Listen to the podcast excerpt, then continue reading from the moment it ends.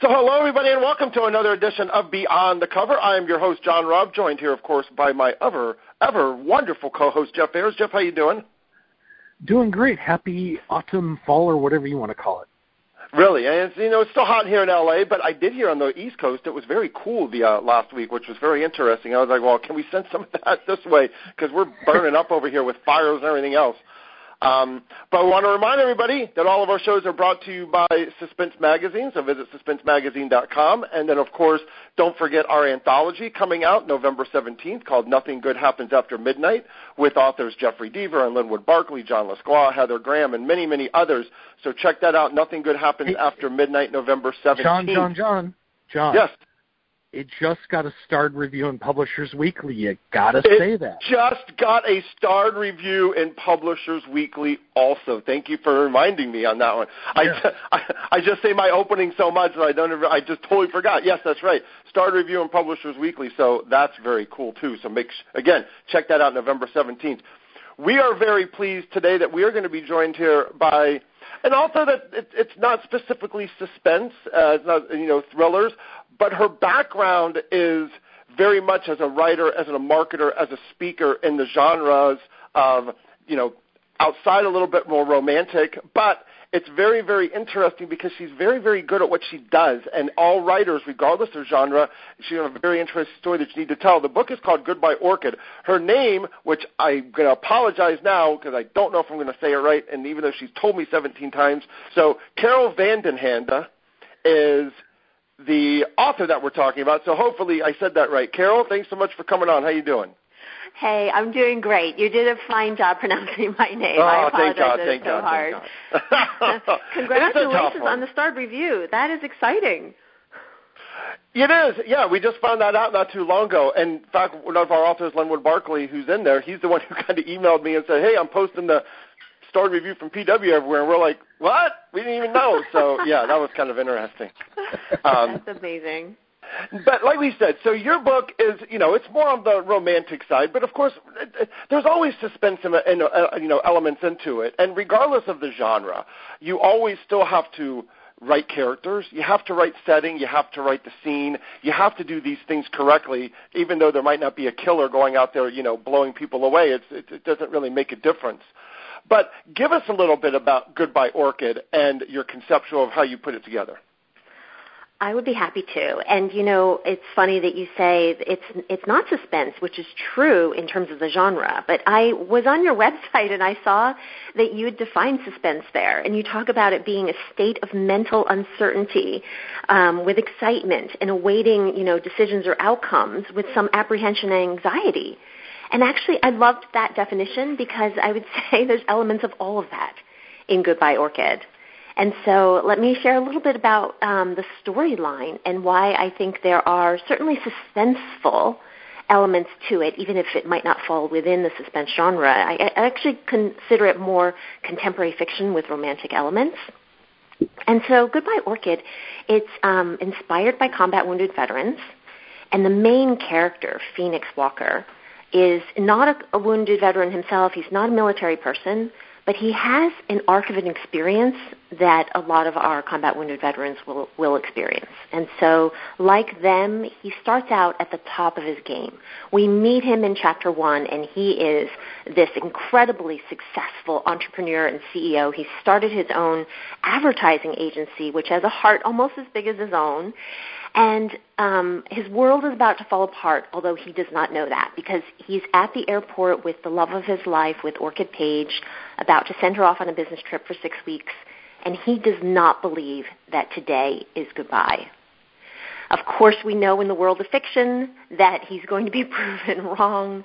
Um, a tragic accident befalls him in chapter one, in, which changes the entire arc of his life and that forever change causes him to question himself, his own self-worth. It causes him to question the relationship he has with Orchid Page, whom he knows from their months of working together that she has trauma in her past. And it's caused her to be, although she's, you know, largely overcome it and been very successful as well, she is quite sensitive, sensitive to images of trauma, and when he wakes in the hospital longing for her, he actually realizes that he mo- might no longer be the person for her. And so he is faced with the hardest decision of his life. Whether to love her, he needs to leave her. And that is the central tension in Goodbye Orchid. Well, I I'm curious. Um, you say you were inspired by wounded veterans. Um, it's really hard to write good fiction that deals with trauma. Uh, so first, I'm curious, how did you handle writing about such traumatic things, and were you inspired by people that you actually knew? Yeah, such a good question. I've um, heard you on other interviews asking about research, and Uh-oh. I'd say yes. And I think it's a great question because sometimes, you know, readers might not realize the amount of research that goes into depicting things in a really authentic way, which was certainly my intention. If I'm going to represent experiences I haven't had myself, I'm going to come at them with utmost respect. And that respect played out by me really focusing in on researching correctly in order to represent that trauma on the page in a really authentic way.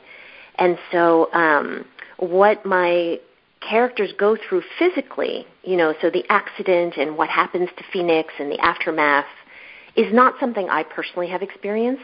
Although what I would say is the emotions that the characters go through, you know, um, grief and denial and anger and fear are things I certainly can relate to. And so I try to put my authentic emotion on the page, but in terms of getting the factual parts right, I really took the research quite seriously. And so, um, you know, besides reading books and looking online, um, reading everything I could, I absolutely interviewed people who've been through these experiences.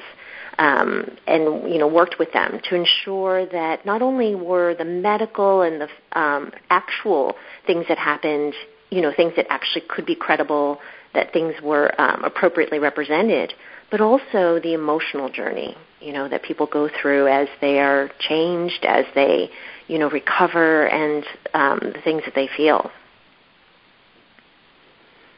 Okay. Very Thank cool. you. And, and now, well, and is that kind of what you get into when when you're kind of doing your speaking engagements and you're talking to writers? Because again, you don't have to, you don't really have to know the genre of what they're really talking about, or what they're really writing about. But is that kind of how you like to, you know, kind of do your speak uh, your speaking engagements? Yeah, so I speak on a few topics, which I'm really happy to share. And, and you're right, the topics I speak on can span genres. In fact, I've spoken at um, Sisters in Crime, and I've spoken in children's book conferences, I've spoken in romance conferences, I've spoken in general fiction conferences. And the um, things that I have to share and that I teach are relevant across all of those genres because basically what I'm doing is taking my deep expertise, having worked at, in you know for years as a marketer, as a strategist, and I'm applying it for authors. And I come at it from an author first mindset. And so the things I typically teach at conferences, I start with um, personal brands. The idea that each of us as an author, although it might seem like a funny concept because we tend to think of brands as products or services, but actually an author or any person can represent a brand. And I, I simplify that concept down to what is your promise? You know, what's your promise to readers when they come to you? What's the benefit they're going to get? What's, you know, the thread or the theme of your work? And then I also speak about visual identity. Sometimes people conflate the two. They think that their website or their book covers are their brand, but really that's just the visual manifestation of your promise. And so I talk about how you can collaborate with designers to get great design, and very happy to talk about Goodbye Orchids cover if you want to. And then um, kind of the third leg of the stool for authors that's really useful beyond brand and beyond visual identity is thinking about marketing plans. And when I come at marketing plans and speak about this at conferences, a lot of my emphasis is thinking about the strategy and the objectives and the goals first for a moment before you jump into tactics because it's easy, you know, and a lot of people, you know, want to talk about the tactics, and there is a lot to learn there for sure. But I think my unique perspective I can bring is how to think about it strategically before jumping into that. And then the fourth, you know, maybe overarching piece that I've been um, sharing at conferences is about marketing mindset. And the reason I added that is I realized that authors, even if they sometimes know what they're supposed to do when they are marketing their books, there's something inside at times that hold them back or hold all of us back. You know, um, you hear you know people talking about, oh, I'm an introvert. I just want to write. I don't want to put myself out there. It feels icky to self promote. And so sometimes I share the mindset shift that if the work you're doing, if the writing you're doing, you have some message to put out there, you have some good you're trying to do in the world, or you're, you know, entertaining or giving people solace or comfort or whatever, that the spotlight doesn't have to be on you as an author that you're, you know, self-promoting. But actually what you're doing is trying to find the people for whom that work is meaningful. And therefore your spotlight is on the audience or your spotlight is on the reader. And that actually eases things a bit. It's not about trying to chest thump or, you know, um, grab attention. It's actually about doing the work that you're intended to do. I, um, John, I think we should have her host and we should go away. I think. she can host with me. I like to talk. I know. Um, I know. I, I, definitely, I, definitely, want to dive into some of this that you just talked about because it's fascinating. But yeah, and every and every author again, every author needs to listen because it's not about the genre. That's what we got to stress here. Stop thinking yeah. that you can only listen to people who write in your genre. That's not the case people who write great stories. That's like saying, "Oh, I'm not going to listen to Hemingway because he doesn't write horror." How stupid could you be for that? You know? so yeah.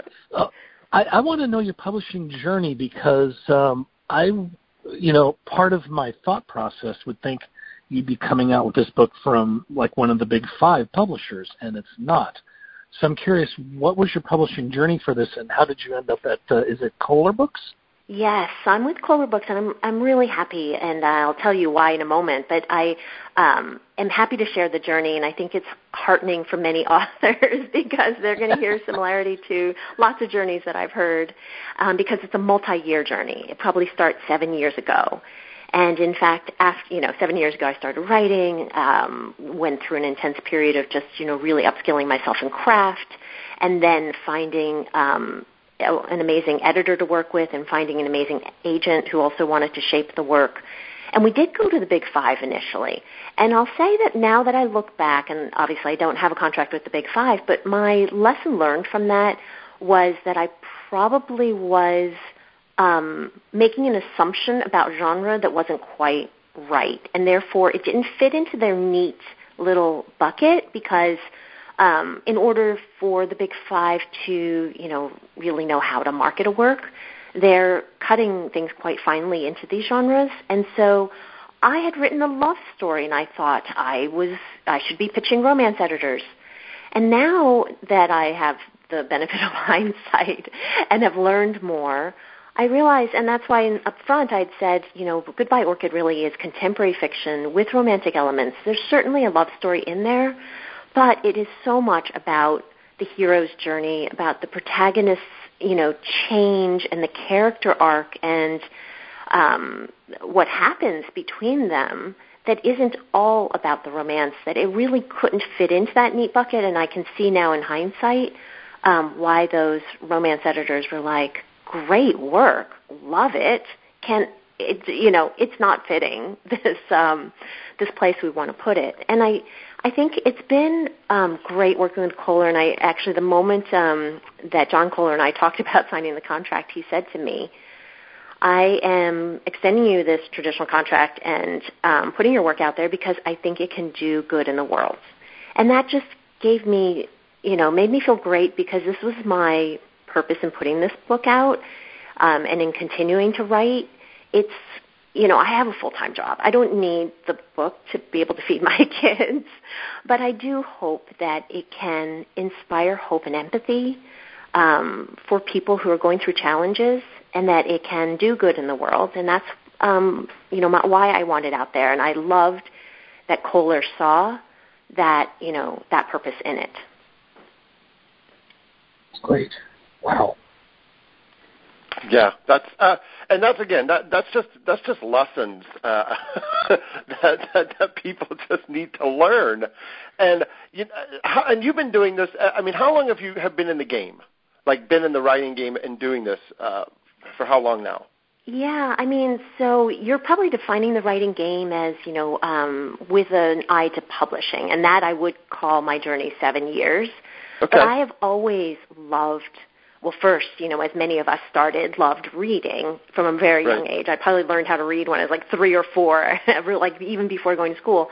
But um, and then writing as a kid, as a teenager, um, all throughout my life in different ways, whether it be journaling or writing stories.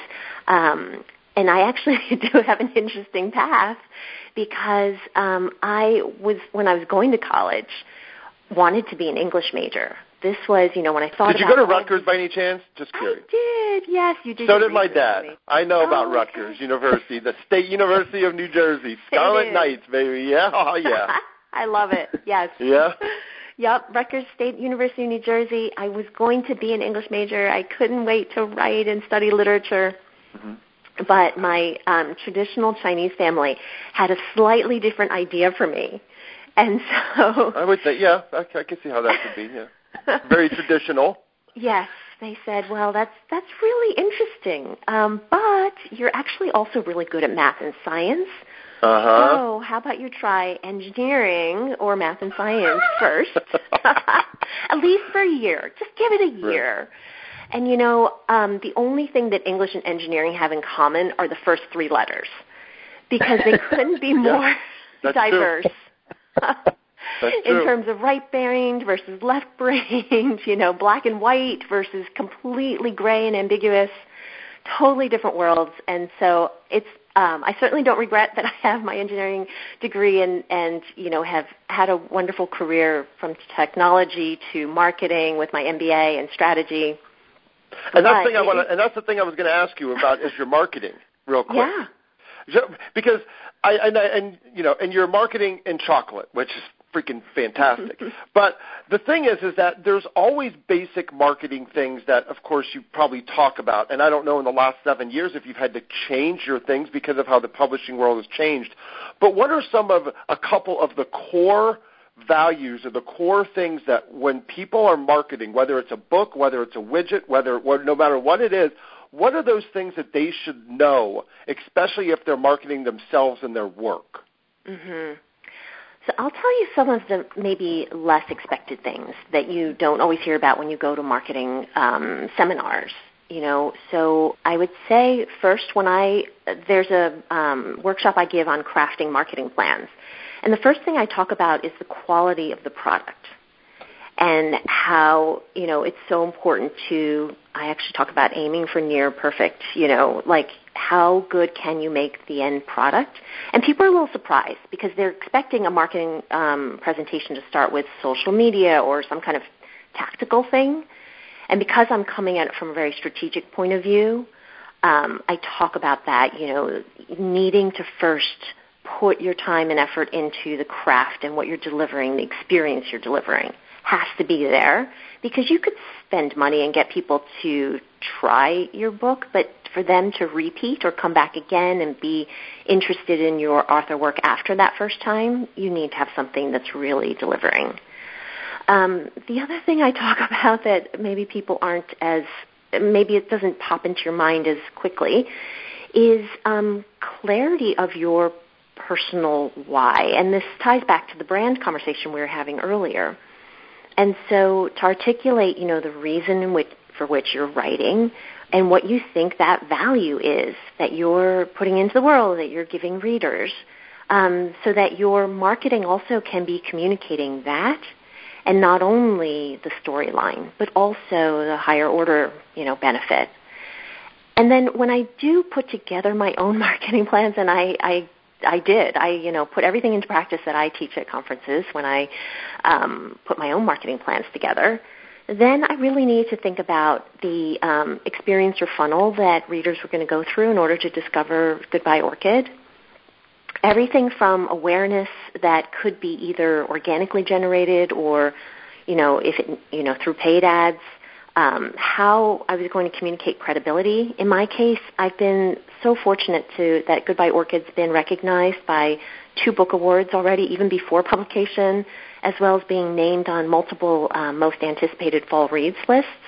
And so that helps build credi- credibility as well as um, you know, endorsements from best-selling authors and others who have read and love the work.